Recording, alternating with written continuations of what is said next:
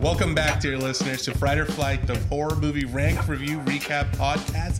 Today, we're talking about The Menu. Today on our Dead End special, we're talking That's about right. The Menu.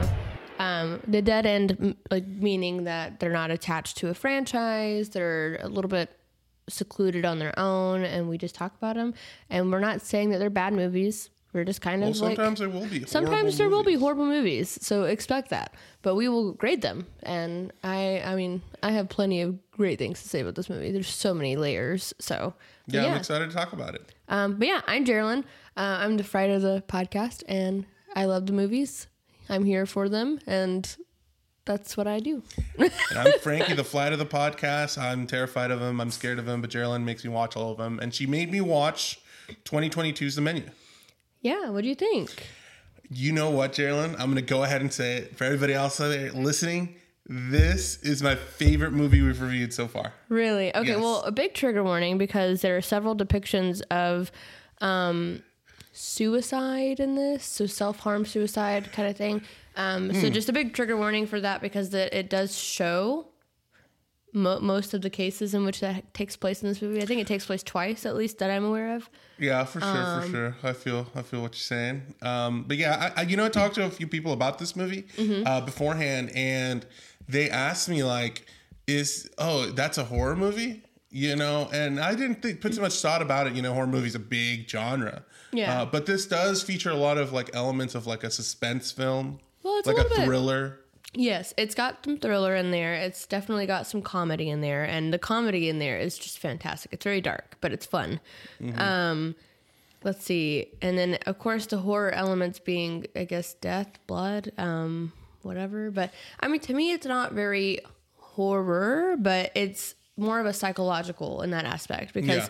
Uh, it has a much larger meaning, a deeper message, and right. I love everything it stands for. Now, me and you have both worked at restaurants. Yes. Yeah, so like I think that adds a little bit of an element there. Yes. Yeah, that we that we've had that experience, but yeah, the movie's about I'd say like well, there's two things, you know, because you're like you said it's a deeper movie than mm-hmm. what it is, but on the surface, it's about rich people going to have like a very exclusive dinner by a very like well-renowned chef. That's the, just the basic rundown yeah. of it, but there's so much more to yeah, it. Yeah, a lot it's ensues. So, it's so nuanced, and I love this movie. You know, what I gotta say very importantly is like the movie really grabbed me. So this is the first movie that I saw not at home and not in a theater. Mm-hmm. Gerilyn, this might upset you, I don't know. I watched this film at work, at a restaurant. Why? I watched it at a restaurant. You took away from the experience. I don't. You gotta I think have I, a... I think I added to it. I was in the environment. You know, I was in a kitchen. You're probably already pissed off. And, I, and restaurants I, will piss you off. That's true. And, and and and I could not stop watching. Like I like the the the movie. I think is just like outside of all like the deeper meaning and all the horror elements, the dialogue. And the direction of the film is so entertaining. Like I like they're just oh talking God, to each yeah. other, and I'm not bored at all. I'm very like invested in like oh what what are they going to say next? What are they going to do next? Mm-hmm. And I think you know we got several really good actors, and I think that helps. But oh I think the God, script yeah. is also very amazing, and the the editing is is is cut to a very fine pace that that keeps me keeps the ball rolling for me. Absolutely, and not to mention. Like, first of all, n- notable producers that I found were on the producing list. Okay. Um, Will Ferrell and Adam McKay. Wow. Which is really, really cool because I love Will Ferrell and he's a comedian. So obviously that also, you know, just solidifies that's, the fact that it is that horror comedy. That's interesting. Is Adam Adam McKay, I think he's the, he's uh, also directs films. He has done a lot of movies in the comedy world. I think he, his most notable one recently was Don't Look Up. Okay, that makes some... I've never seen that, though. It's so good. But I've heard a lot about it. It's a commentary, so I can... That makes sense to me, because this film is also... Another like a commentary, commentary, yeah. For sure. Because Don't Look Up is mainly like a commentary on um, political things and like how people don't believe in climate change. Complacency and, and yeah. all that. Um, and this one is just a big, big, fat, eat the rich yeah, kind of movie. Definitely, yeah.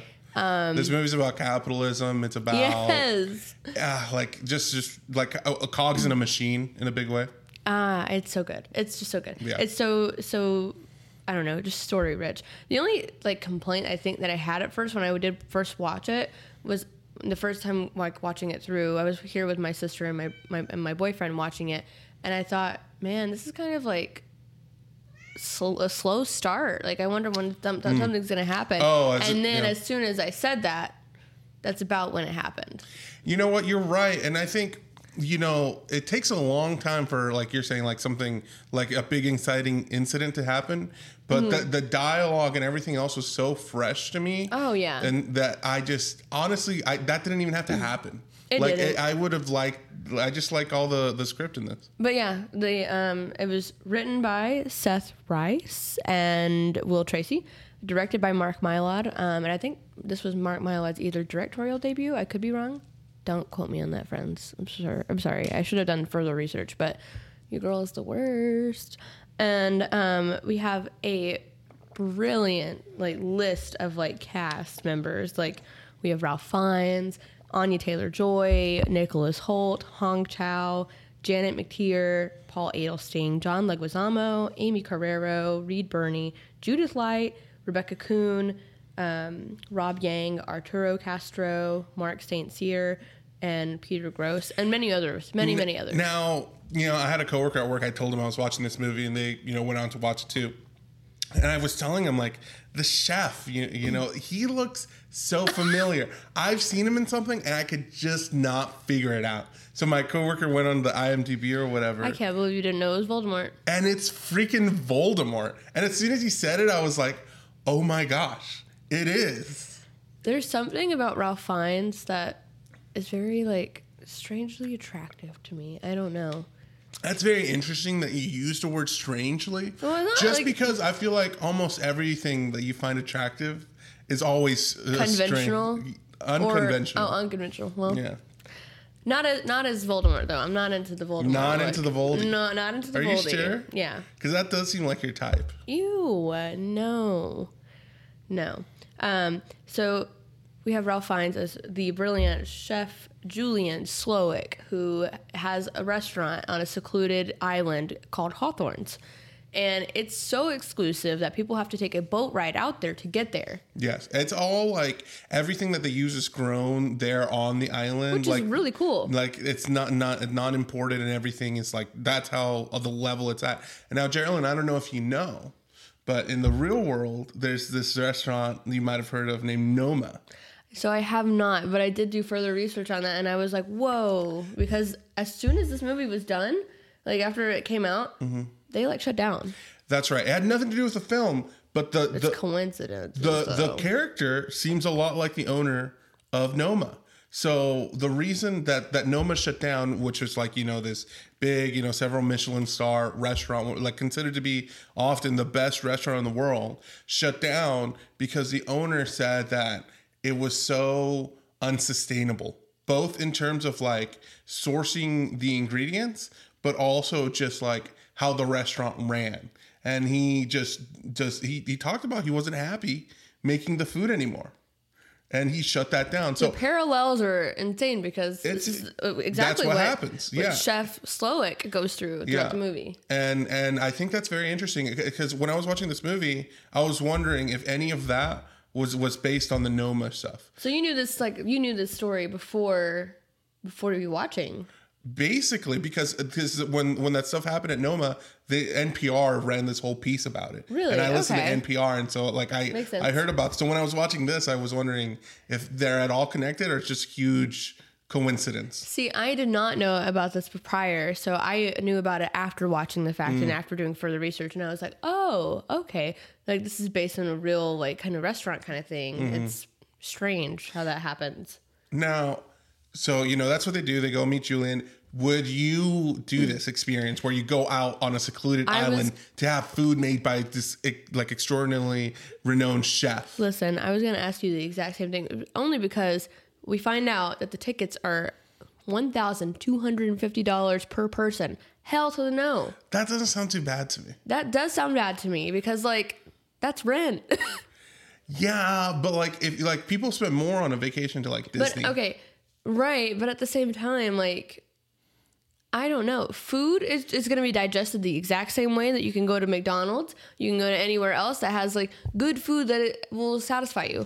You're right, but you're not going to get that experience. You're not going to get the experience, but who cares? I don't really, I'm not really into the extreme fine dining kind of experience. I do like nice restaurants, but I mean, I've gone to a couple of restaurants where people mm-hmm. are like, this is a really nice restaurant.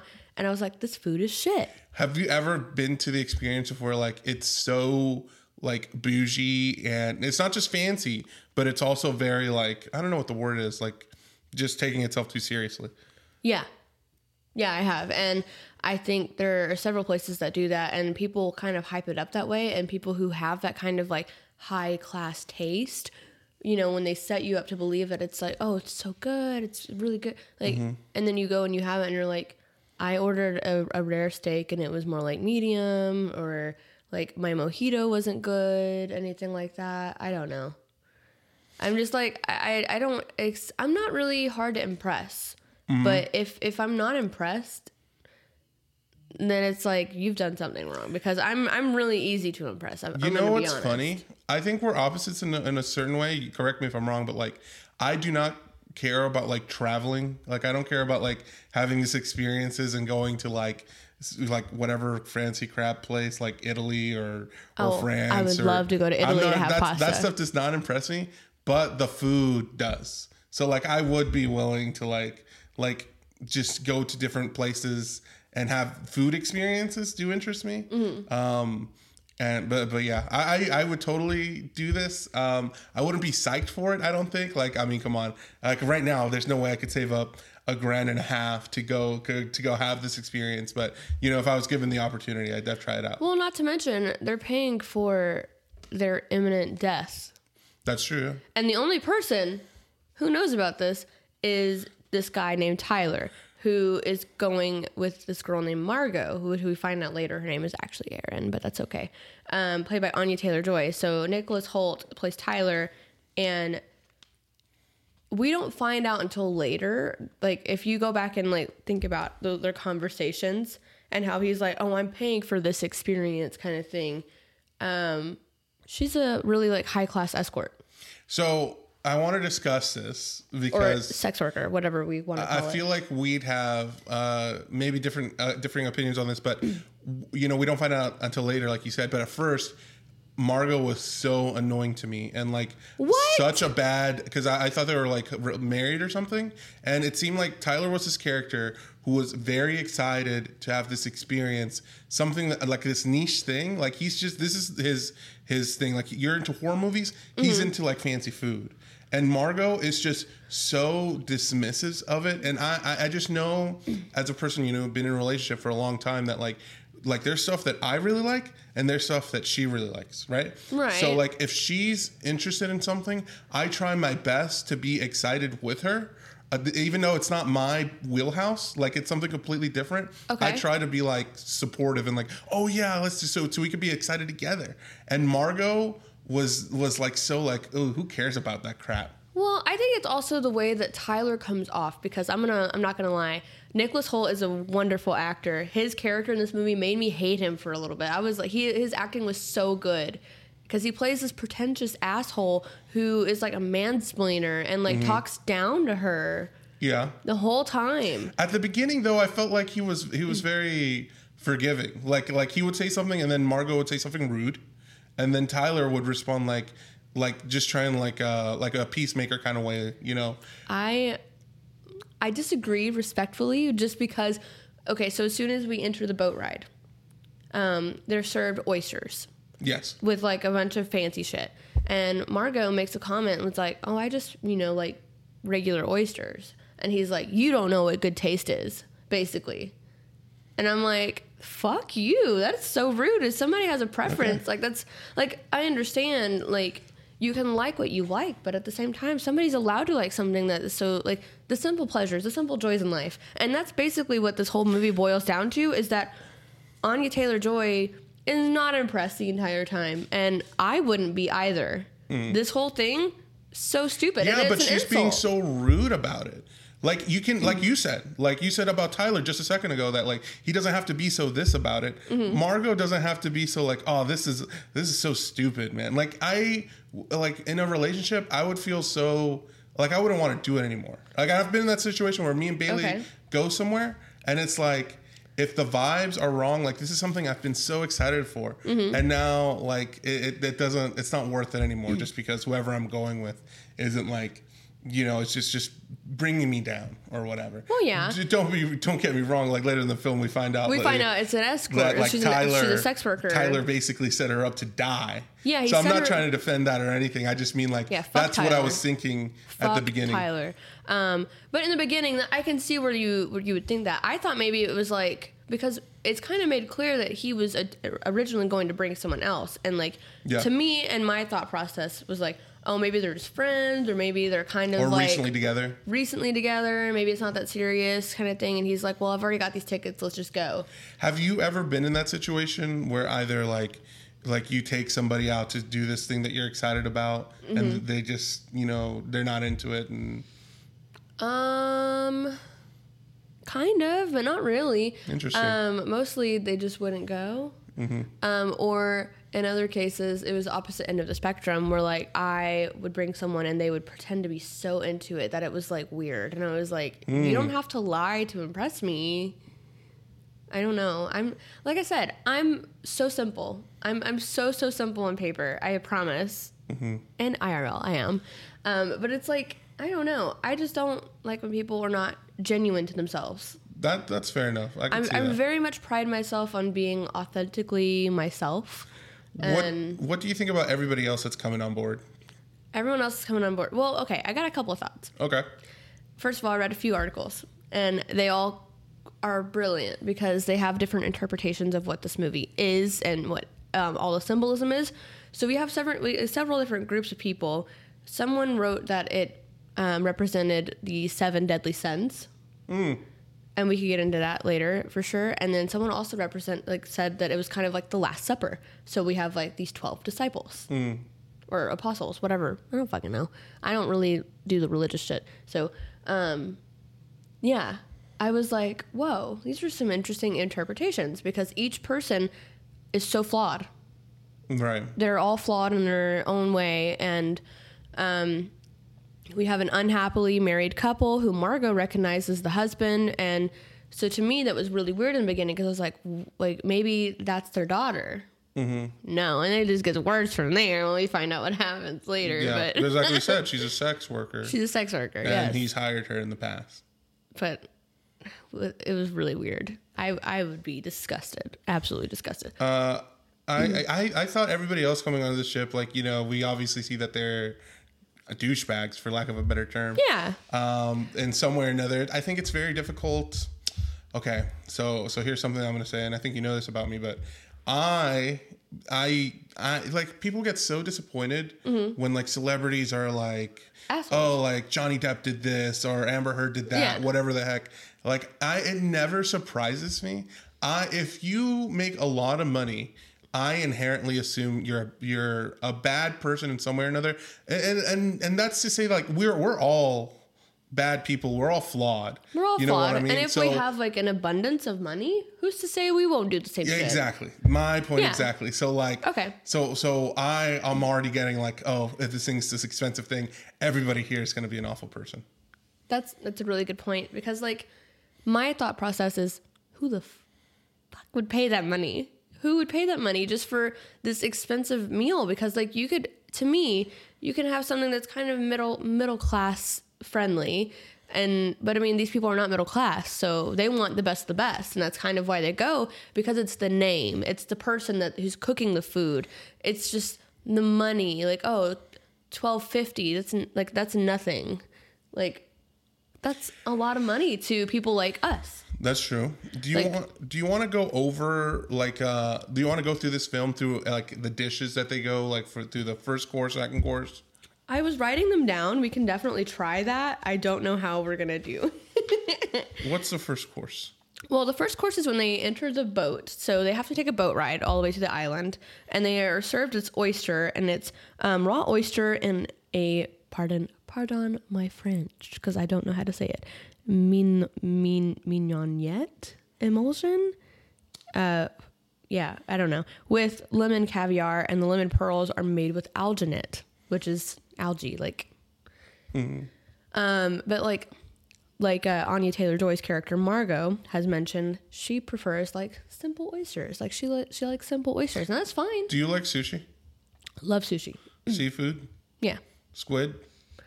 I think I've had squid, but like the fried calamari stuff, right? What about like uh, like oysters? I have had okay. So at my work, we serve fried oysters, and they are actually delightful. You like them? Yeah, I I was very like. You know, I don't know about all that. And then I tried it. Fucking delicious. I'm just a baby. Fair enough. But yeah, I like fried oysters. I've not had regular like like raw oysters or anything like that. I'm open to new experiences for sure. It just takes a little bit convincing and a little bit of working myself up to do it. What's the second course? So the second course is the amuse bouche, cucumber melon, milk snow, and charred lace. It looks delicious. I'm not going to lie. So you try it. I would try it. I mean, it just looks very small, though. That's the thing is that I, I like like Margot in this movie. I'm I'm so, I'm on her side. She's like, I'm I'm not full. Like none of this food would fill me up, and I want like a good experience where I'm like, oh, I might have to unbutton my pants, kind of thing. Like yeah. You'd like, rather go to like Orion's, Golden Corral, you know, stuff I, your face in. I will. F it up. Yeah. I am a huge fan of buffets. Um, I love a good buffet. Nobody else likes buffets. I like buffets. Everybody thinks buffets are gross, disgusting. The well, food I mean, gets left the out. The people there, I mean, I, we've seen... The people seen, there? The pe- no, okay, hear me out. Hear me out. Some of the people there that go there don't be washing their hands. They be sneezing and touching stuff. Like, some people, people in, ge- in general, people... There we go. ...are gross. Yeah. So, I mean, it's just the people I have seen at these places sometimes... are gross, but it's just people in general that are disgusting, um, especially because we, we've seen that with like the COVID nineteen pandemic. People don't really wash their hands. Yeah, people, everybody uses the ladle, so so a lot people of people are just don't. Gross. People don't like going, uh, and they think the food is bad. And the, the food, food is, is not bad. The food is horrible. It's it is bad. It, but I love bad food. I think it tastes amazing. I mean, to me, it tastes good. It, it, tastes, satis- it tastes fantastic. It's satisfying. Yeah. Like, nothing about it to me is like, oh, this is bad food. It's just bad for you. I think what they mean, it's bad for you, and it's just incredibly cheap. I mean, that's yeah. how they're able to do that. I mean, but that's why like they attract like a, like a large array of people, like yeah. from all over, like different different backgrounds I love and everything. Buffets, but this is not a buffet. You're it's a right. simple pleasure, but this is not. This, this is, is small portions, like very small portions. It's meant to be an experience. It's an aesthetic. It's art. Now, what course is it when things start going awry? Um, so right after the amuse bouche, we are served the first course, which is called the island, and it's like plants and rocks and barely frozen filtered seawater. And I think it has like some seafood on the top, barely any seafood on the top. And it's beautiful, beautifully plated, but it's like, why? What mm. is, the, what is the reason? Um, so it doesn't start going awry until the third course, but the second course we are served is the breadless bread plate, which was really hilarious, and Margot called it out from the beginning. She was like, "They're insulting you." Yeah, but but Tyler already knows that, and like he's he is oh, he knows it, he man. already knows his fate, and he's just trying to enjoy every second of it. And the more the movie goes on, the more that's kind of revealed that that Tyler doesn't really care that, about anything but this. That, and he's also just so. What's the word? I feel like he's not capable of seeing the error of his ways, the accountability. Like, he doesn't have any. He's, while things start going crazy, he's still fucking eating. Like, eating and, like, enjoying it. And he's like, mm, mm. And everyone else is freaking out, screaming, crying. Yeah. And he's, like, almost like he has no compass. Well, like, no moral compass. But I don't want to assume that. Well, it's just that he, he follows...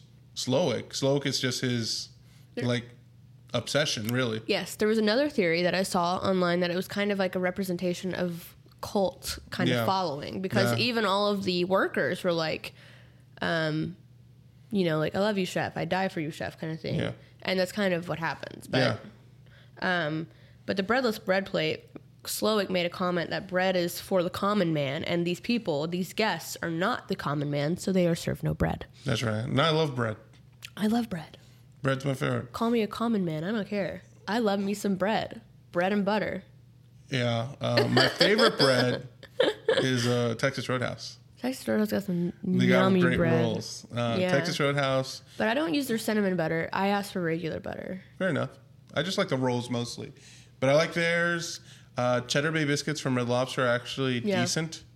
Uh, I think the croissants from Cheddar's are okay. I do still like them. Yeah. Um, so good and fluffy. Yeah, yeah. And I also like the the bread from Cheesecake Factory. Uh, oh, yeah. It was pretty solid bread. Yeah. I just love a good bread. I just Bread's love delicious, bread. Yeah. Um, even when I went to the Melting Pot one time, which was still... That was like fine dining for me, and that was overpriced. Like, yeah, we went, we went for New Year's, and it was a hundred bucks a person. Yeah, we went. Uh, I went on a date with a with an old with an old partner and an old paramour, an old partner, and it was like a hundred and forty for the two of us, and it was just like. I mean, the, the don't get me wrong, the strawberries and the chocolate and the, the bread and, like, pretzel stuff and, like, the cheese was delicious. It was the idea of cooking my own food. Yeah, yeah, yeah. I'm going to go ahead and say this. This is my deal with the Melting Pot, man. I, I don't remember everything. They bring you a bunch of food, and there's no there's nobody cooking anything. The I don't know if you know, Geraldine, the people at the Melting Pot, the servers, they, they're the ones that put all your food on your plate. And they just bring it out to you, and then you cook it. Without any seasonings, typically, all you have is this this boiling pot of water that's seasoned and then some dipping sauces. And you just cook your own food. You spend a hundred bucks for them to bring you out raw chicken, shrimp, whatever, steak, and then you, you boil it. Like, first of all, boiling isn't like like the, the, the yummiest method of eating most foods, but that you're going to boil your steak. Yeah. And it's just, I don't know. You know what my other gripe about it is? They they tell you...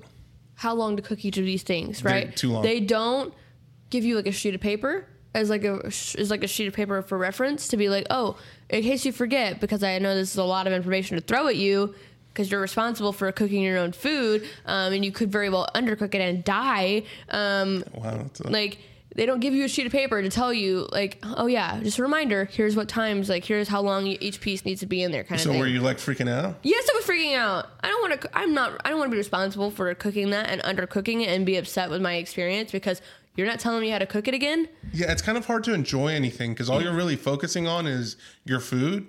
And like, there's two ways you can go about this. You have like a bunch, you got a few little tongs to stab your food, and you can do it one at a time. But each each one is only like a bite. So you cook it for two minutes, and then you get a bite. And then you cook another piece for two minutes, and then you get a bite. Or you can toss as much of your food as you want into the pot, and yeah. then risk, like, like panicking, okay, I got to put the shrimp out now, and then I got to, yeah. you know. We had, like, our phone with, like, our stopwatch on it. Oh, my and God, that's so stressful. A, Is that not stressful? Yeah, it's kind of hard to focus on anything. And you're paying a lot of money for this experience. It's not worth it. It's not worth it. See, this is why, like, fine dining, like, twelve fifty uh-uh. I ain't paying twelve fifty for shit unless it's... my rent. That's it. I don't know. Like, I, I I would not do that because like the only other fine dining experiences that I've had, um, one of them being the best one, I'm not going to lie. It was called Rodizio Grill. It was like a Brazilian place in Steakhouse. Nashville right by the Melting Pot. But because of the twenty twenty um, Christmas bomb that went off, it got, it got, um, it got hurt from that. So I don't know if it's back or when it will be back. But that place was delicious. They bring you like slabs of meat yeah. and they're like, do you want this slab of meat? And you're like, yes, please. And they just like cut off little pieces for each person and you can order sides for the table. How oh. much was that? It was expensive, but it was, well, that one was worth it because like everything was so good. I think the only thing I didn't like was like lamb. It just was weird. It was too, too tough. Fair enough. But everything else was, oh, mm, so good. And it's just like, okay. But that one was not as uppity as other places are to me. Like, it was a little bit more laid back. You can, like, like there was, like, a little thing. And it was, like, a red and a green thing on the bottom. And you'd put the green thing up when you're ready to receive meat. Mm-hmm. And you put the red thing back up. Is it like an all-you-can-eat situation? Or? Kind of. Like, they just keep bringing you meat. Mm. So yeah, it's worth the money. It's kind of like a buffet, but like a fancier buffet, if nice. You're being honest. And you get like sides for the table. So like you can like get like mashed potatoes for the table, salad for the table, like mac and cheese for the table. Like, and what's this place called? Rodizio Grill. Okay. It was yummy as fuck. We all really enjoyed it. Nice. Yeah, and it was like us, like it was uh, like five of us that were, that were there, and it was like a really fun experience. So yeah, I don't know. That's the only place that I've been to that I was like impressed by as far as like fine dining stuff. Okay, well, so what's the next? Just that because don't isn't the next one the tortillas? Yes, the next course is third course. Memory is what it's called. It is chicken al pastor. It's got a teeny tiny pair of scissors in there, which I loved that touch. Um, and it's got tortillas um, made from heirloom masa, and they each have their own like fo- like it's like personalized photos on these tortillas. Yeah, like press and print it onto them. Was so cool. This is when things start like riling up a little bit. Yeah. More. Also, you know, Slowick's story about you know his father and you know his relationship with that, mm-hmm. and, and that's why the you know it was stabbed in there and to the thigh because that's what he did to his dad. Wild, just wild. Yeah. Uh, would you have any problem eating tortillas like this? Um, it depends on what's on them. Well, what is it? Well, it's, what's something, you know, one of the, like it'd be something awful that you've done, like a time that you might have, you know, stepped on Sally, a kitty cat or something. I've accidentally like left my babies. Like I accidentally locked Jackie in the in the bathroom by accident. Didn't know she was in there. Well, it'd be a picture of her crying there in the bathroom. It'd be like the memes of the cats that are like. Kind of thing. Like what? Like that. I don't think I've seen that. Like, have you not seen the one where it's that one funny meme where it's the lady who's like yelling and she's like, and then oh, it's the right. cat like on the other side? Yeah. I kind of I feel thought like you were talking was, about the banana cat that's always crying. Uh, maybe. That one too. I don't know. I love that one. I don't one. know. Uh, I mean, everyone's done plenty bad before they mm-hmm. were developed in their brain. But I mean, we still oh, we make still do mis- bad we things. still yeah. do bad things. Yeah. We still make mistakes because we're human and it's human nature. That's right. So I mean, I don't know. I'd be a little bit nervous to see what my tortillas would be. Would you be anxious to see everybody else's at the table? Yeah, I, I want to know the tea. Spill the tea, baby. Let's wow. see it. Let's see it. Um, would you be nervous for yours? Oh wow, I've done a lot of bad things, Sherilyn. So. We've all uh, done bad things, though. So, I mean... So, yeah. You know, I think I'd be very self-conscious about, like...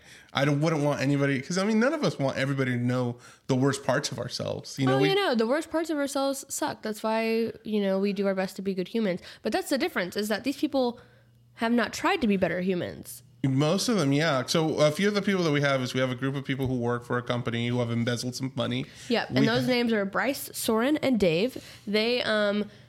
like their owner, like they work for this guy. I forgot his name already. I'm not sure, but they're very full of themselves, and they think very they can get away with anything just because you know they have the right brand. We on know them. The owner, but yeah, I've had stuff like that. So we have those douchebags, and we also have an, a famous actor who's been washed up at this point, and his assistant, oh, soon to be formerly assistant. Yes, it's played by John Leguizamo, and his assistant is Felicity, played by Amy Carrero. So John Leguizamo, apparently I read, I don't know if his character has like an actual name. I'm not sure, but I I do really enjoy his presence in the film. Oh, me too. Uh, I, you know, don't see him often. I've been seeing him a lot more often lately, if I'm being honest. And he's been in so many things in general. Like well, I, I just I, love him. I like his role, I, I lo- and I like his, you know, assistant. He kind of plays... Similarly to, to the, you know, the broker bros or whoever they are, uh, he plays like this, like full of himself. Uh, like I, I lie to everybody, but I think what's, what I like about him is that he's, he's washed up one. Yeah. Um, two, he lies to his assistant and everybody to make him feel better about himself. Yeah. So while the, like the broker bros are very like, like like entitled, mm-hmm. he is more comes off as like I don't know what the word is, like scared, and like he's lashing out because of how little he feels. Yeah, and, and I that's, can see that. I like that, you know, tragedy in a character. You know, he lies about knowing the chef, and later towards the end of the movie, he said he admits that I, I don't actually know him, and yeah. I just said that to sound cool. And he can't stop because he, I think he's, he lies right afterwards. And and then he admits to that being a lie. And and I, I, I really think that's cool. I think, like, I love characters that are, like, like broken in some way or another. Well, they all are. Yeah, they all are, but, like, his character is very relatable, at least to me. Yeah. As opposed to, like, just being entitled, like you said. Yeah. Uh, apparently, he, John Leguizamo, based his character on um, the very real Steven Seagal. Interesting. Okay. Yeah. Because Steven Seagal fucking sucks. Anyway. um, so then we have the couple, Reed Birney and Judith Light, playing Richard and Anne. And I think their name is, like, LeBrant. Um... They apparently have been to this restaurant, what, I don't know how many times. Several right? times. Several times in the last, like, several years. And they're just there because they could just throw their money at it. To throw their money at it to keep their status. Because mm-hmm. that's something you need to do, apparently, when you have a lot of, uh, you know, eyes on you. Is that if you're, you be in the eye of, like, other rich people to be valued somewhere mm-hmm. or another. And, and you know, Slowick asks him later on in the film, like, what? Like, name a dish, and he can't because he actually doesn't care about the food whatsoever. Yeah. And this is part of the reason that Slowick is having such a problem with serving this kind of food, because he realizes that nobody cares. Nobody cares. You know, he loves, he, this is a, something that he's passionate about. And through, you know, the people he serves, as well as the people that own him, because he, you know, didn't build all this. He didn't get the island himself. Mm-hmm. You know, he has investors, and they, you know, want to throw their ideas at him, despite him being the one with actual integrity. Yeah. And yeah. so I think a lot of that is representative in capitalism, in the sense of, like, uh, in several ways. So, for example, you know, I like to write music, mm-hmm. um, but oftentimes it feels like if I wanted to make any kind of profession or career out of music, that I would have to sacrifice my integrity over it to appease and satisfy a larger, more accessible audience. And I think similarly, similar things can be said about a lot of non-traditional professions, but if I'm being honest, also traditional professions, in the sense of, like, we have a lot of great minds, for example, mm-hmm. but because, like, college costs money, those people who, like, might have gone on to cure, like, these awful diseases or save these these lives because they have the mind for it, whether it be it in science or biology or medical, they'll never get the opportunity because they have to work behind a register at Walgreens or at McDonald's because they never got the opportunity to go to college. And if they did, mm-hmm. they would have been able to show off that beautiful mind that they had, you know? It's just a sad capitalistic shitty world we live in. It is, and that's what this movie's about, and Slowick is completely over it, you know? Mm-hmm. And rightfully so. I mean, th- the way that he goes about it, probably not the no. best. No, I mean, he still forms a cult, and, you know, there's a lot of murder in this film, but that's the whole point. I think the film is trying to be shocking to mm-hmm. really drive in the the narrative, like the, the, the commentary, like we said about the film. Right, and then... um So this couple is very unhappily married. They hardly talk. And when they do talk, there's, like, no passion in their eyes, nothing like that. Um, the old man also recognizes Margot, played by Anya Taylor-Joy again, um, because she's a sex worker. She worked for him. He hired her. And it was strange. And it was re- revealed that, like, he, they have a daughter, this couple. And it was revealed that he requested that Anya Taylor-Joy's character pretend to be his daughter, say that she loves him, and it was just sick, just sick shit, because it just makes you question, like, what the fuck? I think the most fascinating part of it to me was that he didn't touch her, and yeah. that he said, oh, that she said that he wanted her to tell him that he's a good man, mm-hmm. and while while he while he did his business, and I think that is so, like, telling of the kind of person that he is. Obviously, like, something that torments him is, is like you said, that possibility of an evil past, an awful mm-hmm. life, and he is ashamed of it. And I think it's fascinating because at some point Slowick says, like, like, oh, like, you guys are trying to do this now, but meanwhile, you, could, you guys probably could have escaped this whole time. Mm-hmm. But if you guys could have all tried to overwhelm me and the staff, and none of you did. Uh, and and I think that speaks to, like, I think some of these people, by towards the end of it, feel like they deserve it. They go along with it, and they're just, like, accept their, their you know, fate. Yeah, that's true. They do do that. Um, Another table that we have is a food critic, and she's played by Janet McTeer. Her name is Lillian Bloom, and she's the one who discovered and gave um, Slowick his name, basically, in the right. food world. And then her, I don't know, it's like an assistant or like an editor or something from a magazine. His mm-hmm. name's Ted, played by Paul Adelstein. And he just enable. He really. They mention it in the movie, but he really enables her shitty thinking and I don't it's know really her funny shitty opinions. He's just a yes man. He really does not have an opinion for himself. Which makes sense, though. I mean, that's how he keeps his job. Yeah, that's true. Yeah, and, and I think he represents an enabler. Uh, some, you know, I think in general, there's two kind of characters that represent that um, in him. And also the movie star's assistant, mm-hmm. where, like, you know, she's also embezzling money from him, stealing from his money source. Yeah. Um, and I think it's so funny. Like, they, like you said, they all have a reason to be here. The food critic has, like, shut down restaurants before from a review. Yeah. You know, people trying to make an honest living. And this food critic was saying, oh, I didn't like it. It was bad. Was able to, like, get the restaurant shut down. People read... you know, their gospel, and then they, they stop going to the restaurant. They don't make any money anymore. That's crazy. Dude. And and so and so like somewhere or another, the, the whole point is that they all deserve to be there. And the only one who kind of doesn't deserve to be there is the assistant of Felicity.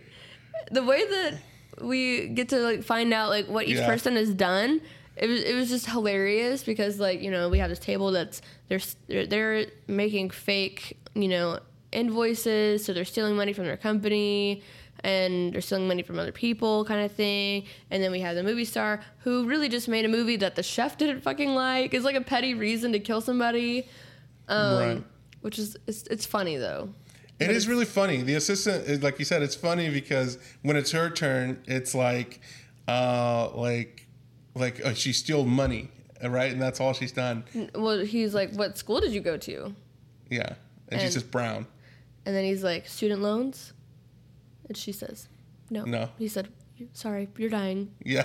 Like, it was just so funny. It was so funny because yeah. it was like, that's so shitty. But it's also, I don't know, I guess hilarious in it's that sense. It's just a joke, yeah. yeah. But like, you know, you're lucky enough to not have that kind of debt. Yeah. yeah. While going to a university like Brown. Yeah, yeah, like a big like a big school. It's crazy. Um, so, yeah. During this third course, they're served the tortillas. We get to meet his mom, which he mentions that she's a drunk, and she's over there just, like, drinking it up. Yep. I'm not going to lie. She's a whole mood, this movie. A whole mood.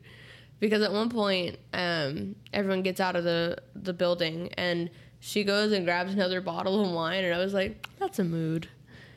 If you know you're dying, I guess it's kind of like, I'd I'd be doing that, too. It'd be like, just drinking? I don't know. I'd go out somewhere where I wouldn't feel the pain. Fair enough. I think one of the big moments that we should mention about this film and like when everybody finally starts like really freaking out that something wrong is definitely happening is where they have a course come out that features n- no food really. Well, it does after after the fact. Oh, yeah, you're right. You're right. Uh, the, the, but, but beforehand, one of the chef's, you know, people, uh, staff that cooks for him uh, comes up and is presented as part of the course because he... wants to do everything Slowick has done. He worships Slowick, but according to Slowick, will never be as good as him. Yeah. So what is even the point?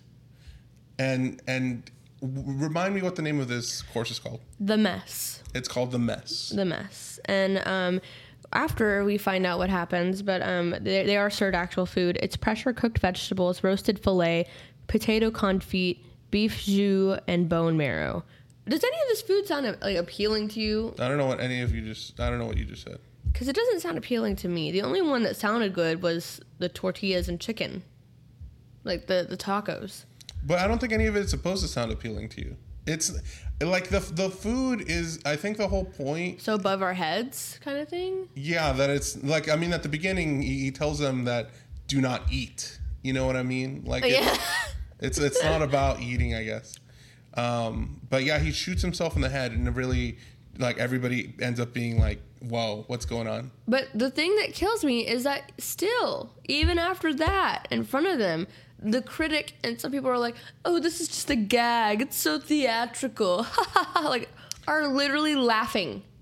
And then Tyler's still eating. I think, you know, Tyler knows what's going on and this is, you know, he's yeah. just demented, but I think a lot of people would be that way. I mean, the critic, I think, reacts that way because she is so full of herself. Like, oh, you know, Slowick invited me personally. Like, mm. she didn't pay for this. She she got invited. Um, and that she's like, like, I'm so important that this whole thing is being is happening for me. That even the other people eating here, like, oh, you guys are such good actors, she says to somebody. And and they're I didn't not. Catch that. Uh, yeah, she she goes to the, the the broker bros and she's like, "You guys are so good." And then they had like, "What, lady?" I and, guess I never picked up on that. That's crazy. Um, yeah, she's so full of herself. It's insane. Yeah, but, but I think a lot of people would like think like, "Oh, this part of the show just to just is so shocking that you can't imagine it be real." I don't know how I'd feel in that in that moment. I don't know. I would probably probably freak out. I probably you know, feel me, it in my gut. Me and you were probably both thinking the same thing. Like if we if we were in the situation, uh-huh. what would we do? Yeah, you know, as like you know, innocent people supposedly. Yeah. Uh, and I don't know because I would be scared if I tried to like make a move because a couple of characters do try to do that and one of them suffers for it. Uh, the husband, you know, the rich husband that can't remember the name of any of the dishes loses his finger. Yeah, it gets cut off because they, they cut off his um his wedding finger, which that's right. makes me laugh because obviously he cheats on his wife and they're unhappily married and shit. But I have to I have to applaud um the character Elsa. She's like the chef's like right hand person, yeah. played by Hong Chau. She's amazing in this movie because not only is she knowledgeable, but she's loyal and she prides herself on doing such a good job, and she quickly like jumps in every time there's a problem. She will say things to people that are like wild, and um she says something to this table of brokers with the tortilla situation where they're like, I want to like no no no no it was the breadless bread plate. They were like, can we get just a little bit of bread, we know the owners. And she's like, you will eat more um so I don't know. It was something like, you will eat more than you deserve. Yeah, and you will get no bread and you will eat more than you deserve. Yeah. Something like that. It was something like something very like dark. And I was like, oh, oh my God. Yeah. I think her performance is very good. Like she really, you know, uh, like, like the, the moments like that, we were very supportive of her. And then mm-hmm. later on she has a tussle with Margot and we think like, oh, she's really in on this cult situation. Oh yeah. She's deep in it. Way, yeah. way deep in it because it's revealed that they also like sleep there. They sleep there, they eat there, everything. Their life they is live this. There. Their yeah. life is this. It's meant for this and nothing else. And um, also, we see her like, I, I don't know, it's so funny. Ty- I meant to t- talk about Tyler's um, tortillas. Tyler is caught taking photos of the dishes, which they mentioned early in the film to not do Take that. photos, yeah. And he just can't fucking resist it. He just can't. I wonder what doesn't make sense to me is why he's taking the photos. If he knows he's going to die. He knows he's going to die. I don't know. I don't know either. And especially his kind of character, I feel like would be one of those types that are like, you want to be present in the moment and you don't want to. I ha- I hate his character so much. Like it literally pains me how much I hate his character because not only is the way that he talks to women, the way that he just like has this entitlement and this like status that he has to uphold. Like he's got this whole performative thing. Like, oh, I know the chef. I've been emailing with him and stuff like that. Like, yeah. Oh, I'm one of his biggest fans. All I know what a Paco Jet is. Shut the fuck up. Well, I I have seen people like this. Uh, uh, yeah. Uh, like like like uh, I'm Taylor Swift fans. Tyler is like, I don't care about anything. Slowick does it. Slowick is the best. I only care about his opinion about what's going on with him. So I think part of his character is like this like culture that we have of like celebrity. Like we what's we the idolize word? them. Idolize. Yeah, that's a great word. Because I, I mean, I'm I'm willing to admit that people make mistakes, celebrities make mistakes, shit like that. We've talked about it. Like, you know, it's no secret that they, you know, partake in drugs and they partake. I'm sure there was a lot of fucking abuse going on that we don't know about. And I think it's just so hard to believe that some of these people, like some of these celebrities that you idolize, you grow up watching and stuff, can do such bad things. It's yeah. so hard to believe that. It's it's. I think it shouldn't be. I think it should be.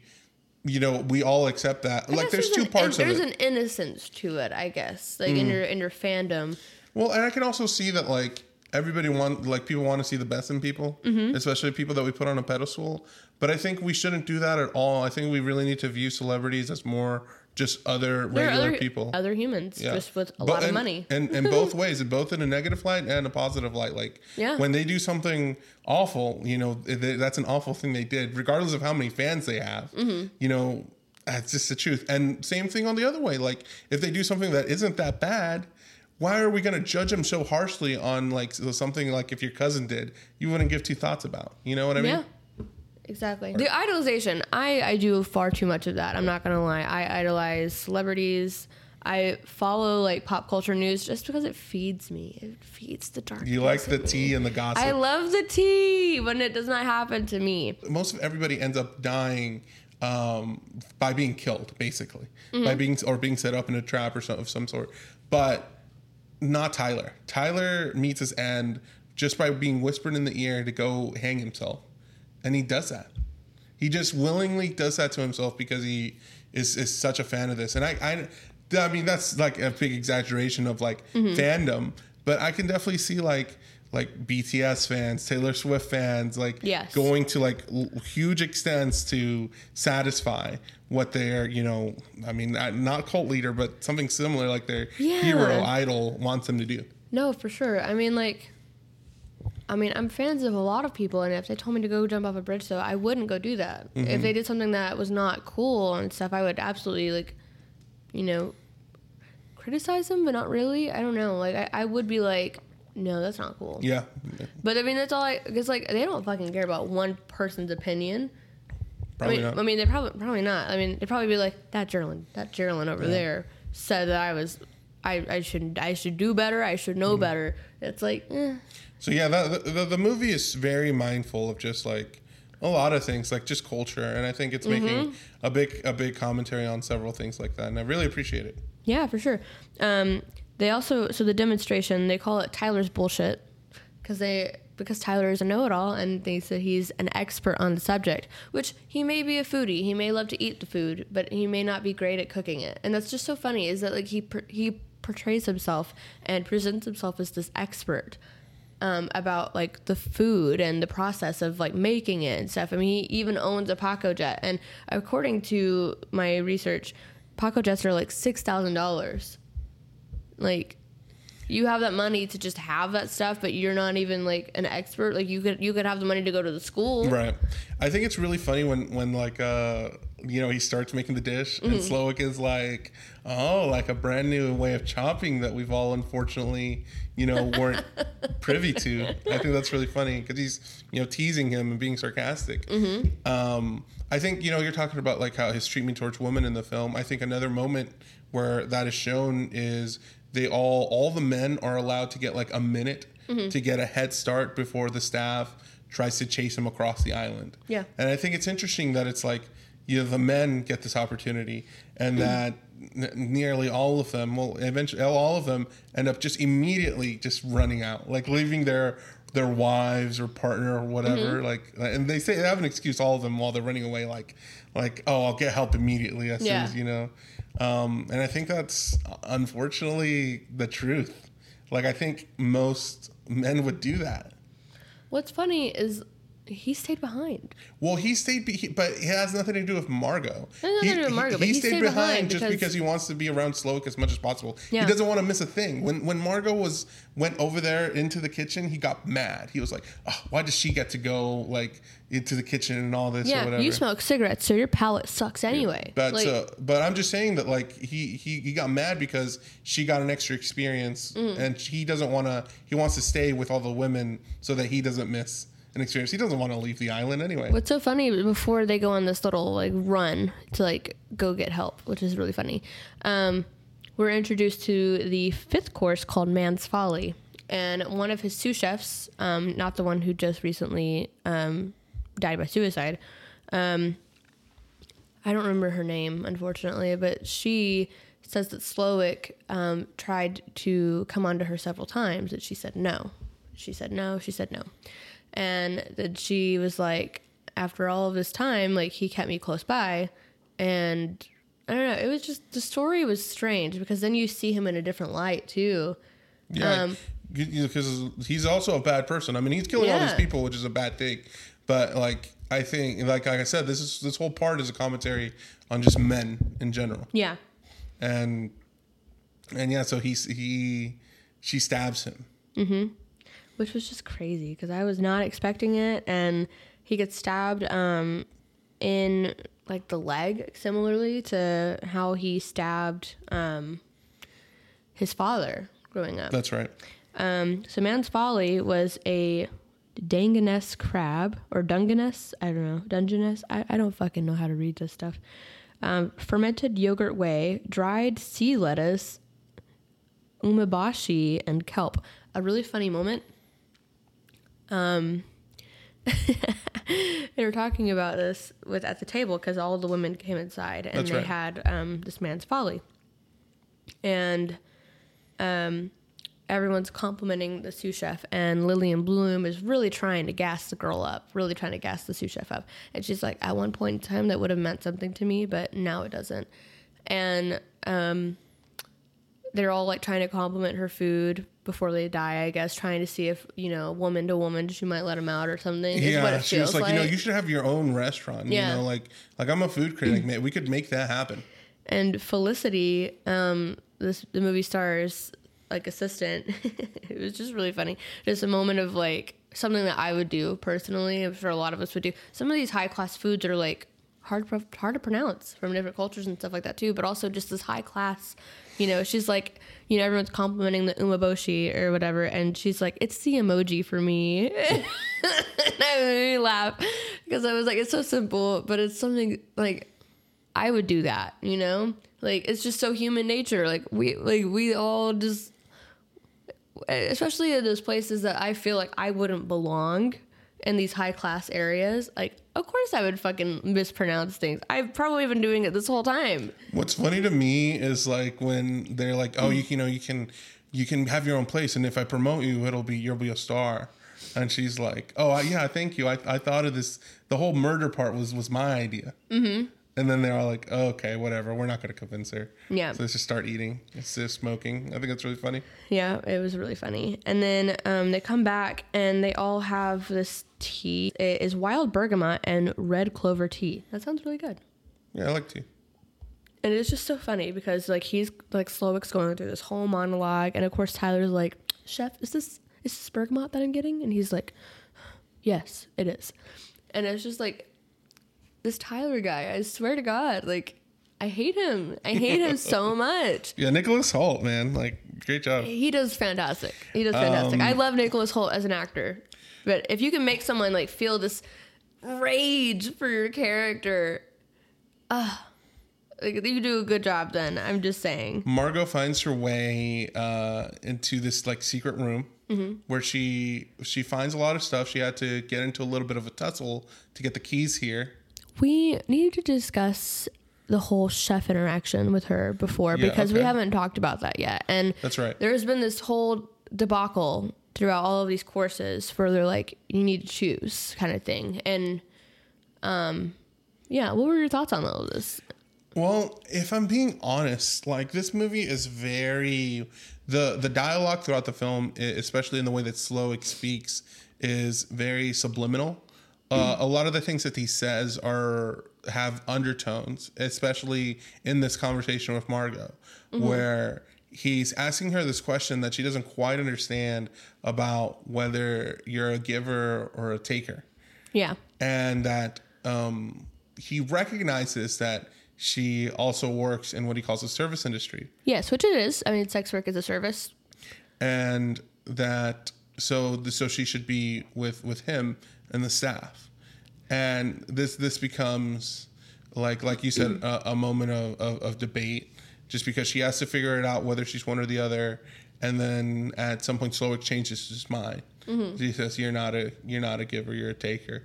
But You've she's been- not. I think he's just upset.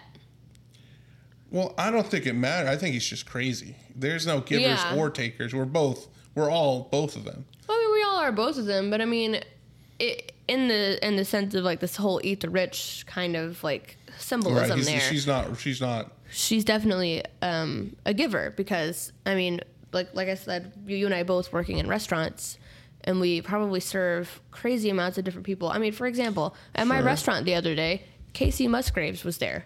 I No way. I don't even fucking I I know that she's like a country star, but I don't even yeah. People were making Dang. a big deal about it and I'm like, she's just a person. I don't care. I would have loved to meet Kacey Musgraves. That'd be cool. But I mean, like, Ugh. I mean, we get to serve like like relatively famous people yeah. in, in, in my town that I work.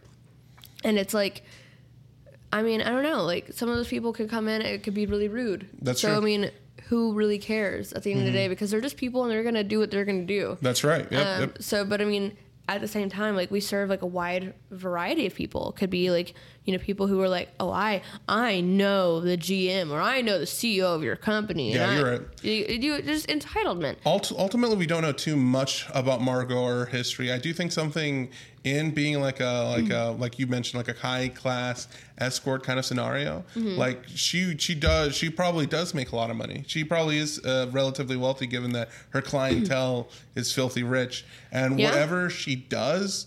In, in in that regard, I think, you know, we, we just simply don't know. And well, I think also to comment on that is like most high class like escorts, sex workers kind of thing are not always performing like sex either. Like sometimes it's just companionship. I mean, simply Tyler is, you know, hired her to come and have dinner with him for this evening. Right. My my, my concern is definitely not the sex. No, I don't no, think the sex just, makes you bad or good. To, I'm just saying that she probably does have No, money. I'm just saying, like, I don't know. I just felt like clarifying that because some, some people probably are very anti, anti-sex work, anti-escort kind of thing. And it's like, it's still a business and people still pay people to do that. So just kind of like a chill thing. It's like a chill pill because, you know, I mean... I think there's nothing wrong in hiring someone to do like companion, like to have companionship. Well, I just don't think it should even be a discussion. Like yeah. I, I don't, I don't want to defend yeah. sex work. I don't want to be like, oh yeah, it's you know, it's definitely an, a, no, of course it is. Like I'm yeah, not I mean, even, it's still work, but I mean, I'm like I, have you're a, right. She probably does make a lot of money, but that still doesn't mean that she is a take. Well, I mean, well, you could argue that she could be a, like a taker because she's you know probably. You know, the clientele is probably all these richer people. Yeah. So I mean, so I, but, I, I, get I mean, you could see both sides it, yeah. of that. Mm-hmm. Um, I but mean, no. Girl boss. And uh, you know, she ends up being out there because she, you know, had this fight with uh, his assistant and ended up killing her. That was wild. Um, which, by the way, this whole place that she goes into, this other room that she goes into to get this barrel. Um, the exact same. It's a replica. It's like it's a replica of it, the exact same place that they're in right now. Weird. It is very weird. Because I was like, whoa. Well, she gets the keys and fi- she she finds a radio to like get somebody to come. She also sees a bunch of photographs on the wall of like Slowick and his upbringing and the the review that got him on the map. Mm-hmm. Uh, and you know this photograph of him working at what appears to be like a small burger joint, maybe some kind of diner or something. Mm-hmm. And she radios in some help. Well, the help eventually comes. She comes back into the room, and they're all sitting down. And there is another ship that came by. You know, he has a vest. He has an orange vest, as if like he's trying to figure out if something bad's going on here because somebody called. But it appears everybody's just fine. And Slowick's like, "Oh, what, what do you? I'm just trying to serve dinner here. Like, like, is there a problem, sir?" And he goes up to the movie star, uh, recognizes him, gets an autograph that says "Help me" on it. Yeah. And they all think like, oh my gosh, we are saved finally. You know, he pulls out a gun and it's like, everybody get on the ground, this and that. But it turns out he was part of the script the whole time. Yeah, which is wild because I wasn't expecting that. I really thought they were going to get out of it. And this is what makes Loic turn on Margot. Margot mm-hmm. ends up being like, okay, so you're you're the one that called these people and tried to get out of this whole situation. You're not a you're not a giver, you're a taker. Um, a really cool point that I want to mention that I found. Um, So that newspaper article in, in Chef's Room, it has the restaurant is called Tantalus. Mm. And that is a Greek uh, myth.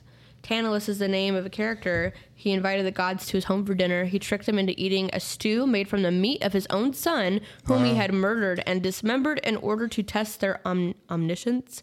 Um, when the gods realized what he had done, they cursed Tantalus to stand in a shallow pool of water under a fruit tree any time that he would raise his hand for the fruit, for the tree's branches, um, no, the tree's branches would rise beyond his reach, and any time he would bend down to drink the water, um, it would, you know, recede. Much the same way, the chef has served the elite, the gods, and sacrificed his dream, his son, um, and now all the food and drink is meaningless to him. It sounds very Greek. Very Greek. And very, uh, you know, very fitting for the movie. I mean, yeah. Because like we said, you know, Margot is is very much a representation of, like, work working class, I guess. Okay, yeah. Working class, yeah. Us, I guess. Um, and she's like, I want real food. And Slovak is so, like, insulted that she doesn't eat any of his food. But you could tell when there's, like, love and passion put into it. You know, there's just different... You can just tell. It just tastes... You think so? I think so. So have you ever, like... like done it where you're like, you know, man, I'm mad at my boyfriend. I'm going to make these pancakes, but I'm not going to make them with love. No, but you can tell when people just make things to make things versus like they put a lot of care into it. And that care. That's interesting. I mean, because I mean, like, like she said, you could tell there's no love. And he's like, love is the most important ingredient. But I mean, there is no love. It's just artistry. It's just for aesthetics. It's just to please these people mm-hmm. who don't even care. Well, and that's, I think, something about capitalism, that it will drive your passion away mm-hmm. from the art. Uh, and I think that's part of the commentary the film's trying to make, where we have to subside to whatever money-making entity uh, we have to please. And for Slowick, it's, you know, his angel investor that, you know, he also kills. that uh, was, he has him that like, was messed up, but it was funny. Yeah, he has him like hanging uh, with, with angel like angel wings. wings and just slowly immerses him into some water until he drowns and stops talking. Yeah. Um. So so yeah, I can. I mean, there's definitely there's something there for sure.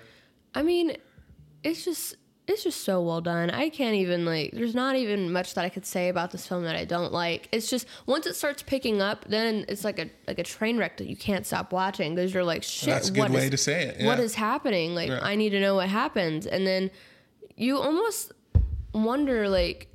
There are so many people that like he brings to this island and, you know, they pay for this experience. Is this the first time that he's doing this, you think? Yes, I think this is his break. I think this is, he's, he very much feels like a one and go.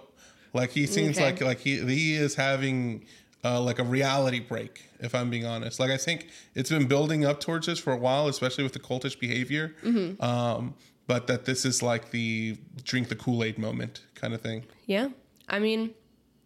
everything is so intentional and purposeful, planned. I mean, he even exactly. notices notices that Margot's there, and he's like, you are not supposed to be here. Mm-hmm. And so it's just crazy to me that people can do that kind of thing. Let's talk know. about this ending, because that is something that he has to battle with throughout the film. Like, Margot isn't supposed to be here, and mm-hmm. finally we have to deal with it mm-hmm. some way or another. And Margot, in her, you know, big super mega brain, is like go, goes up to the chef and tells him that she's still hungry. She's like, I want to return my food. I don't like it. And then he's like, well, what would you like? And she's like, I want a cheeseburger. And because she knows that that was like his first job, like flipping burgers kind of yeah, thing. Yeah, exactly. Um, That's what is, made him love. Yeah. The passionate about cooking. Which is really cool because like. You don't, I mean, that's also another commentary is that, like, just because, like, you've reached these high, you know, achievements does not mean that you're going to be happy. People always say those things like, you know, your dreams can come true. And once they come true, you're going to be happy. You won't work a day in your life if, if you love your job kind of thing. But, I mean, we still live in a capitalistic society. So yeah, I, mean, I think a big part of that is, like, once your job becomes, like, if your passion becomes your job, mm-hmm. it's true the other way around too. Your your your you know your job becomes your passion. So, like if you love playing music, uh, once you know it's formed into this like very structured thing where like you have to perform at this time at that day, mm-hmm. uh, and and all like the integrity that you had not just behind like the writing but also in the performing for like music for for mm-hmm. example. Uh, it, it starts being work, like regardless, and you start hating the thing that you once loved, yeah. which is the case for Slowick. You know, yeah. um, I really like this dialogue exchange between Margot and Ralph. Oh yeah, uh, and because the chef Slowick is so like his performance is so is my favorite in the film. Yeah, he did he, so well, the way he responds is like he his facial expressions are just like you can see the the slight glimmer when she requests a cheeseburger. He also. Um, there's also a little bit of teeny tiny bit of Gordon Ramsay in there influence, because he does call somebody a donkey, and especially when he's talking about the halibut, because they're like, oh, we had cod, and he's like, it was like something like a really like specific line about the halibut, mm. and he was like, you fucking donkey. And then I was like, that's Gordon Ramsay in there, I could tell, because he also meant to halibut in every fucking Hell's Kitchen episode ever. Ever, it feels you're, like. You're a big Gordon Ramsay fan. I love Gordon Ramsay. I love Gordon Ramsay. It Hell's would be an Kitchen. Honor to have him yell at me. If, wow, you Gord, would, you'd Gordon, be down. Gordon Ramsay, I want you to yell at me. What do you want him to call you? An idiot sandwich. I'm too sensitive. I'd probably cry as well, but I. But it would be an honor. I mean, he is one. I mean, I mean, as far as I know, he's one of the best ones that we, we have in our yeah, generation. I've never had beef Wellington. I've or never either. Risotto. I've never uh, had risotto either. I would love to try all of these things, but I want to make them at home and put my love into it. Okay, it's different. I'm telling you, you can tell when it's like, you know, like. Well, I just what fascinates me about this, Sherilyn, is I, I now. want to ask you, like, okay. I want like like when you go out to dinner, like mm-hmm. let's say you go to uh like a, like a nice like let's say you go to Olive Garden, okay, for example, and I want to I want the, I want you to eat your dish, and then at the end of it I, I answer whether or not it was made with love, because you said you could tell. So I just want I, I want you okay. to eat food and tell whenever it is or isn't made with well, love. Well, okay, so for example, assembly line kind of work, like fast food work, probably not a lot of love there, because a lot of those people are probably just making okay, the money. Okay, hear, uh, then hear about this. Okay. I thought you loved Taco Bell. I love Taco Bell. But that's not probably not made with love. Probably not made with love. It's probably just to get my ass out of the line. Exactly. It's fast. That's so, different. But it still tastes great. It still tastes great. It doesn't but, have to be made with love. But if it if it's made with love, if someone's purposeful in the in the making and crafting of, of it, it feels better when you eat it, because you know they worked so hard. And but you don't you, know. But if you're like, for example, if you make a nice meal at home. That is one of the best meals you can eat when you have, like, put in the time and the effort, especially if you're cooking with your partner. It's got to, like, literally just feels like you just take time. So you think if, you know, you guys love each other and you make this beautiful dinner together, it's probably better than if you guys were angry with each other and made dinner. Yeah. Okay. I don't know. I, I would just mean I more. I could see, like, some angry, you know, I don't know, like food tasting amazing. Just because it has vigor, you know, mixed into it. I can't cook when I'm angry. I don't, I just don't, I'm like, I get, I'd probably give up. Okay. So, I mean, I don't know. I just feel like, like he said, like, oh, all of our food. But, like, you could tell when he made this cheeseburger, like, glimmer. Yeah, exactly. I think it his performance so is so well. It's very, like, he is so, like, he's intimidating, but he is so forward with everything that he, it says. He's very intentful, yeah. mindful.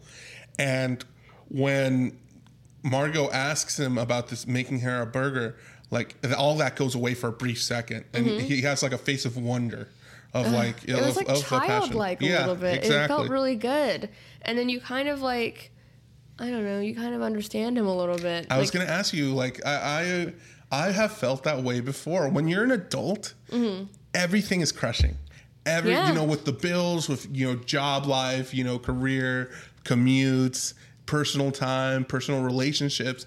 It feels like nothing is as simple as it was when you were a kid. It also feels like nothing's ever good enough. Like exactly. you are constantly trying to be better, and it's like you're never good enough at the point. Things that, you know, some of us didn't experience when we were kids. Yeah, and, I mean, and, you and, don't see that as a and kid. And when you're sometimes, yeah, exactly. You don't have all these built-on stresses necessarily, and I think there when when you have a moment like that mm-hmm. as an adult, it's just like I don't know what the word is, eye-opening, just like very like, oh, I didn't realize this. Your heart kind of opens up to like, this is I'm genuinely happy right mm-hmm. now in this moment, you know.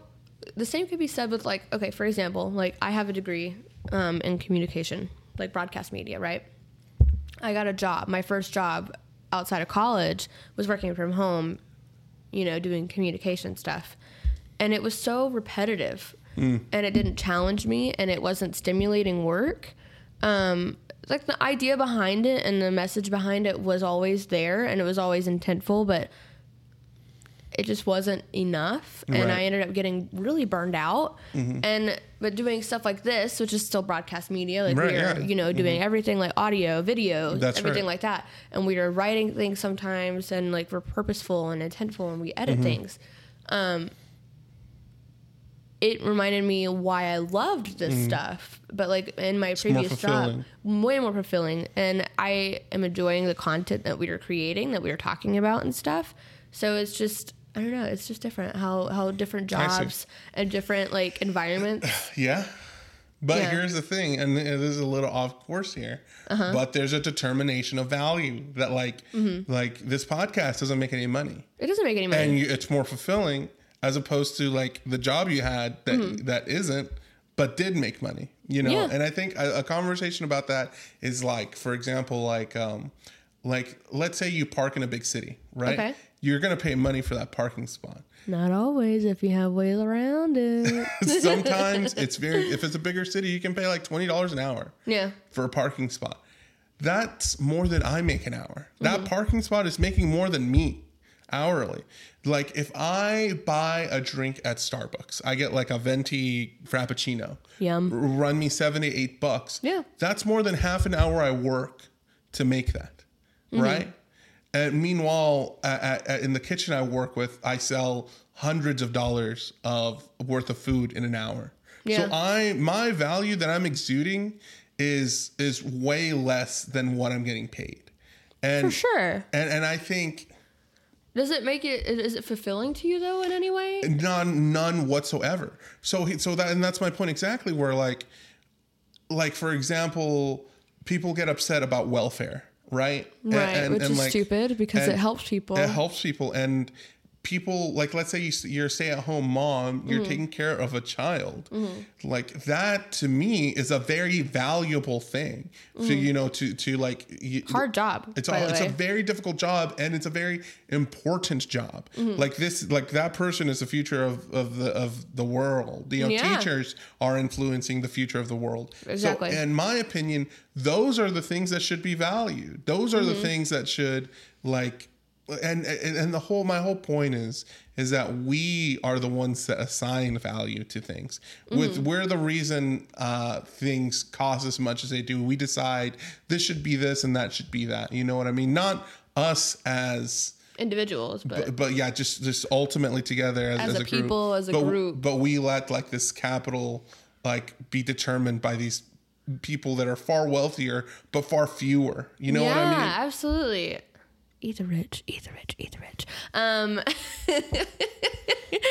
uh, I don't know. Like, it's crazy to me because, like, this movie is just so, so loaded with so many different, like, stories. It's so different, like, so many different, like, symbolisms and stuff. Yeah. I mean, let's let's talk about the the different, um, the seven deadly sins. I mean, I'm just curious if you would agree with it or if you would not.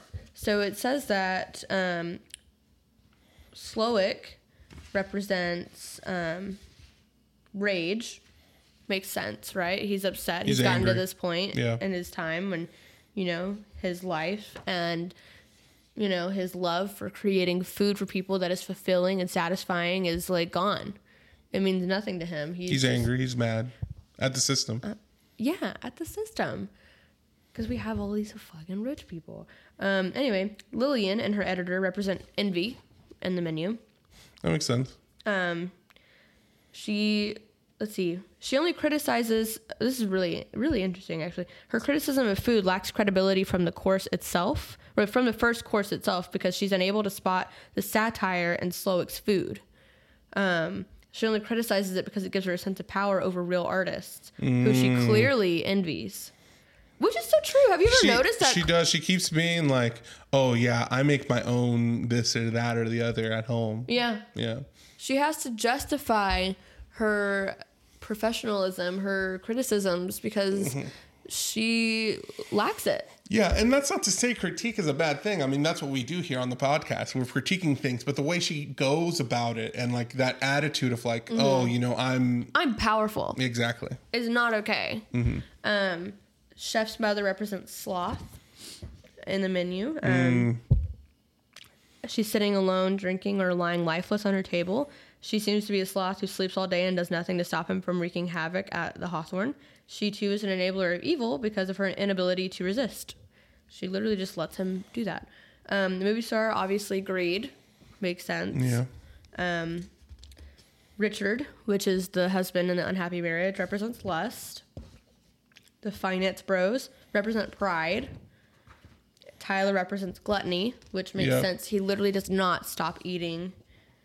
And yeah, that's basically all of them. So I could see I that. Mean, I wonder if that was in the in inten- the mind intentional. Yeah. I mean, it makes sense. There, are, mm-hmm. I mean, are there seven different tables? There's well, no, no, but I mean, yeah, they all represent something. Yeah, I could see that. Yeah, so that's a really interesting take on it. Um, I think the um, the cheeseburger is very interesting to me. Oh my god, it looks so divine. I wanted to just. just you want to take a bite out I of it? I want to take a bite of that cheese. I want. I want Ralph Fiennes to make me a cheeseburger. I have a question for you. Yeah. I, mean, I don't know if you've ever gone to been to like a themed restaurant or something. What do you mean? Um, like a like I don't know, like a like Ratatouille's, you know, restaurant. Um, sorry, I love Ratatouille. Something like that, where like, or maybe it's like themed after a movie or something. But um, no, the restaurants that we went to at Disney were not like it's, we. There are themed restaurants, but we did not go to a lot of the themed restaurants there. Um, because they're a little bit more pricey and yeah. a little bit, you know, um, overpriced in that sense. Well, I'm just wondering if there was a restaurant that recreated The Menu, basically. This film, the oh. restaurant is The Menu, the restaurant, mm-hmm. where you go in and you have that all would the be courses. Would kind of cool. You do it? Yeah. Not if I didn't. I mean, obviously, I don't want to die at the end. But you don't die at the end. That would be really cool, though. Especially you do it. To, yeah, I do it. Okay. Yeah, I would. Tell, I would. Okay, how about this? Okay, there. You know, we both know that there's going to be a Freddy Fazbear's Pizza. Uh, yes, movie. I'm so excited. Would you go to a restaurant that's themed around? No, I'm afraid of animatronics, dude. I'd be like on my P's and Q's. I'd be like, my what does mom that was mean P's and Q's. Meaning like, meaning like I would be. Behave well, and you but know. But what we, does it mean? Where does the P's and Q's? What are they? It's a thing. It's a saying. No, it's a saying. I know, but I just wonder what where they come from. In Old England, pub owners would refer to P's and Q's as pints and quarts. Mm. Um, the pub owners would request the bartender to keep an account of the evening's tally. Additionally, the bartenders and waitstaff would redirect ruckus customers to return to their pints and quarts by creating P's and Q's. Interesting. Very cool. Look at us being educated on the podcast today. Now you know. Now we know. But yeah, I would like literally be so scared, but I would also be like, I'm going to be on my best behavior so that they don't steal me. My mom was asking me that the other day because I told her like I was imagining a gigantic animatronic head because I told my boyfriend I would love a pet tarantula and he's deathly afraid of spiders. And I was like, but it's so cute and they're fuzzy. You don't think he'd budge? No, he was like, Jerlyn, I'm literally afraid of it. And what? How would you feel if I had like a gigantic animatronic head in our bedroom? And I was like, oh my God, I'm just imagining it eating me or something. And it's terrifying. Really? And that's yeah, so interesting. And I told my mom about it. My mom was like, what made you so afraid of these? I'm like, I, I don't know. I really don't know. I think it's just the idea that I'm so small sometimes, especially with like big statues, like oversized statues, like Titan kind of stuff, like, you know, Athena. Oh, I think you mentioned that. You're scared of big things. Big things. And then animatronics, I don't really know why I'm afraid of them. I think it's just the idea. What if there was a small animatronic like the size of a water bottle? That probably wouldn't be bad. But if it's, if it's like a life size or bigger, I'm done for. What if it's Groot? A, a tiny Groot? That'd be perfect. What about Grogu? Perfect. Interesting. But if it's like, I don't know. I think it's if it's human, like art, like life size or bigger. It just so scares would, me. Okay, so obviously Megan is a terrifying character, but let's say it was genuinely, you know, like a nice little doll. Uh-huh. Would you be scared of Megan? She's shorter than me. I could take her. Okay. I'll take you, Megan. Um, but yeah, I don't know. So, I mean, we all got things. I don't even know how we talked about that. No, we were talking about restaurants. Talking about restaurant experiences. So, like, they have, like, one that I really want to go to for Bob's Burgers because I'm a big Bob's Burger fan. Oh, really? Where's that at? I think it's in Kansas. Mm. And it's called Bob's Burgers because I think licensing. Yeah. Um, looks adorable. Looks so fun. I would love to go. I love themed restaurants. Do I get to go to them all the time? No. That's fine. I would love to go, though. Um, yeah, that's fun. I mean, the only time I went to a themed anything was, like, a bar, and it was the Beetlejuice bar. Um, I went there for my college graduation, and I got entirely too messed up, so... Um, How could you tell? Because I was dancing a lot. Dancing means you're messed up? For me, I don't really dance in in front of people, yeah, but if I get loose, then yeah, I might dance a little bit. Yeah, it was bad. Uh, anyway, um, yeah, so then we are on to the final course. We're at the dessert course, and they are s'mores. They are s'mores. Margot. This visual, beautiful. Yeah, it, it's, uh, in general, I, I think... I like this movie is such a low budget film. Like, this movie mostly takes place in one room. Mm-hmm. And it's mostly just talking to each other. Mm-hmm. Like, there's a few, like, things, like uh, like action, you know, big suspense kind of shots, like the fight or any of the stabbing, that kind of violence, the running. Mm-hmm. But all of that is, like, so minor in terms of, like, setting it up. Like, like, like it feels like...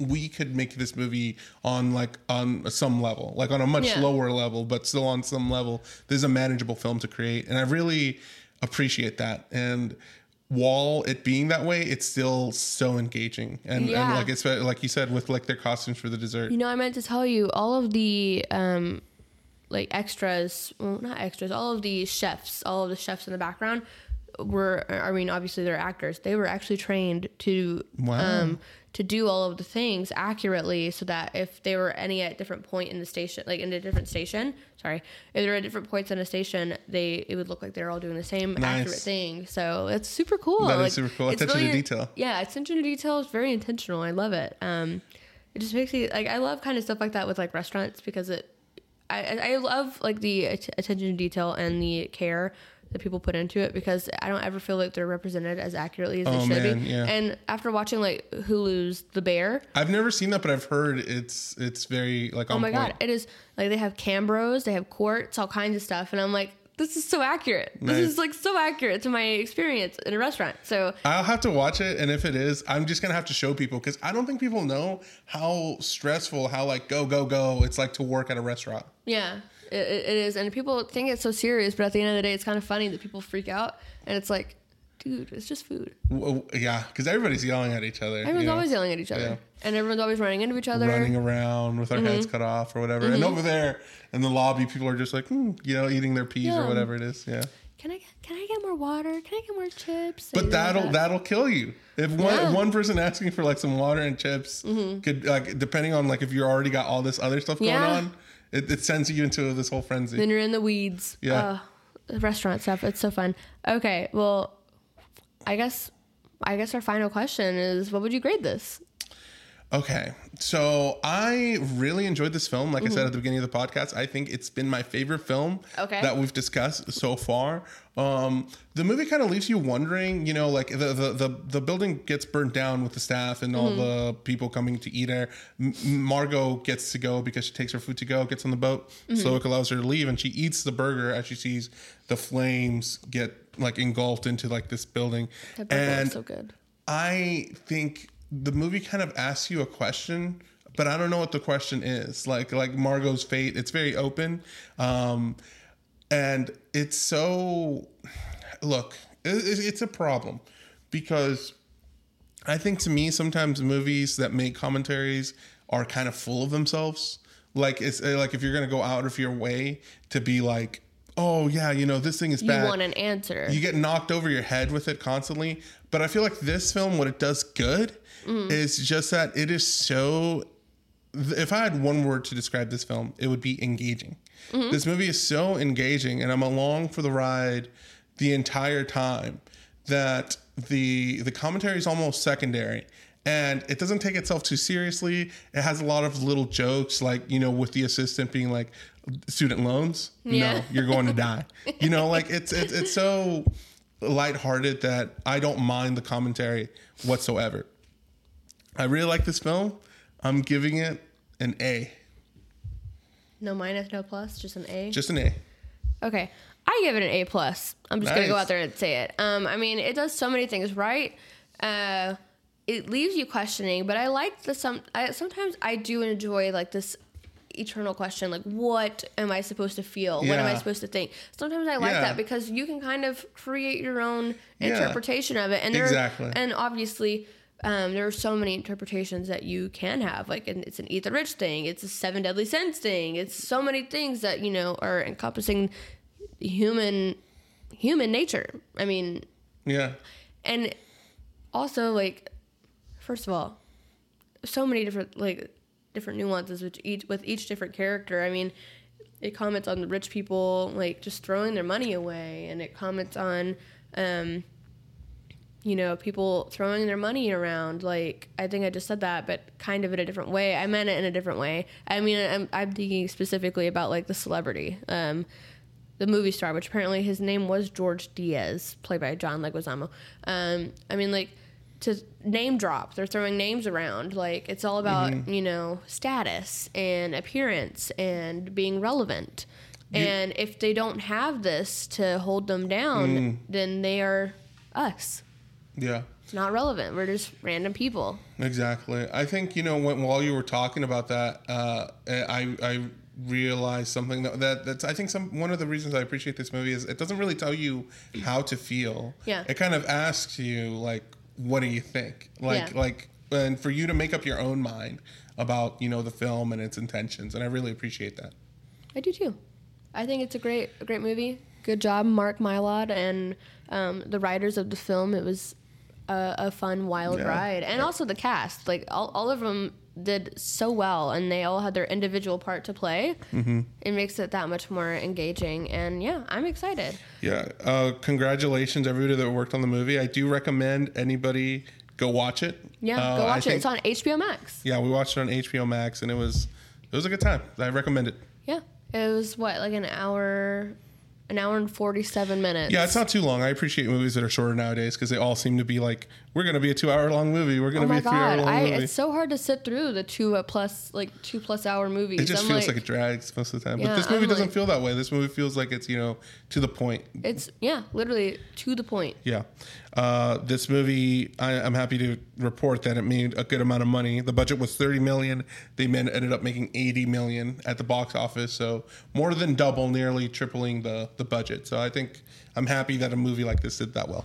Yeah, me too, because you don't see like these, um, I wouldn't even call it an independent film, but it is kind of indie in the sense that it's like an alternative horror. It's not, it's, yeah, it's not your typical horror movie. Yeah. Um, I think that it's really cool that that one did so well. Um, is it horrifying? No, but... It's, I think the, it's just the premise is very like...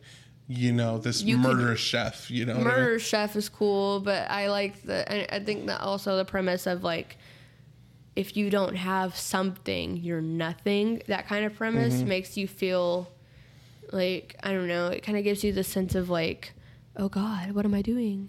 Who am I?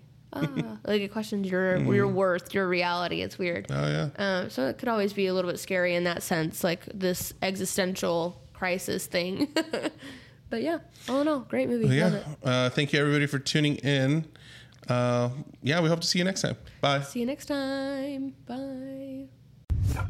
Thank you for listening to Fright or Flight, a Live Oaks Village production. This episode was hosted by Geraldine Johnson and Saul Alberto Arizmendi Ochoa. Editing and music composition by Saul Alberto Arizmendi Ochoa.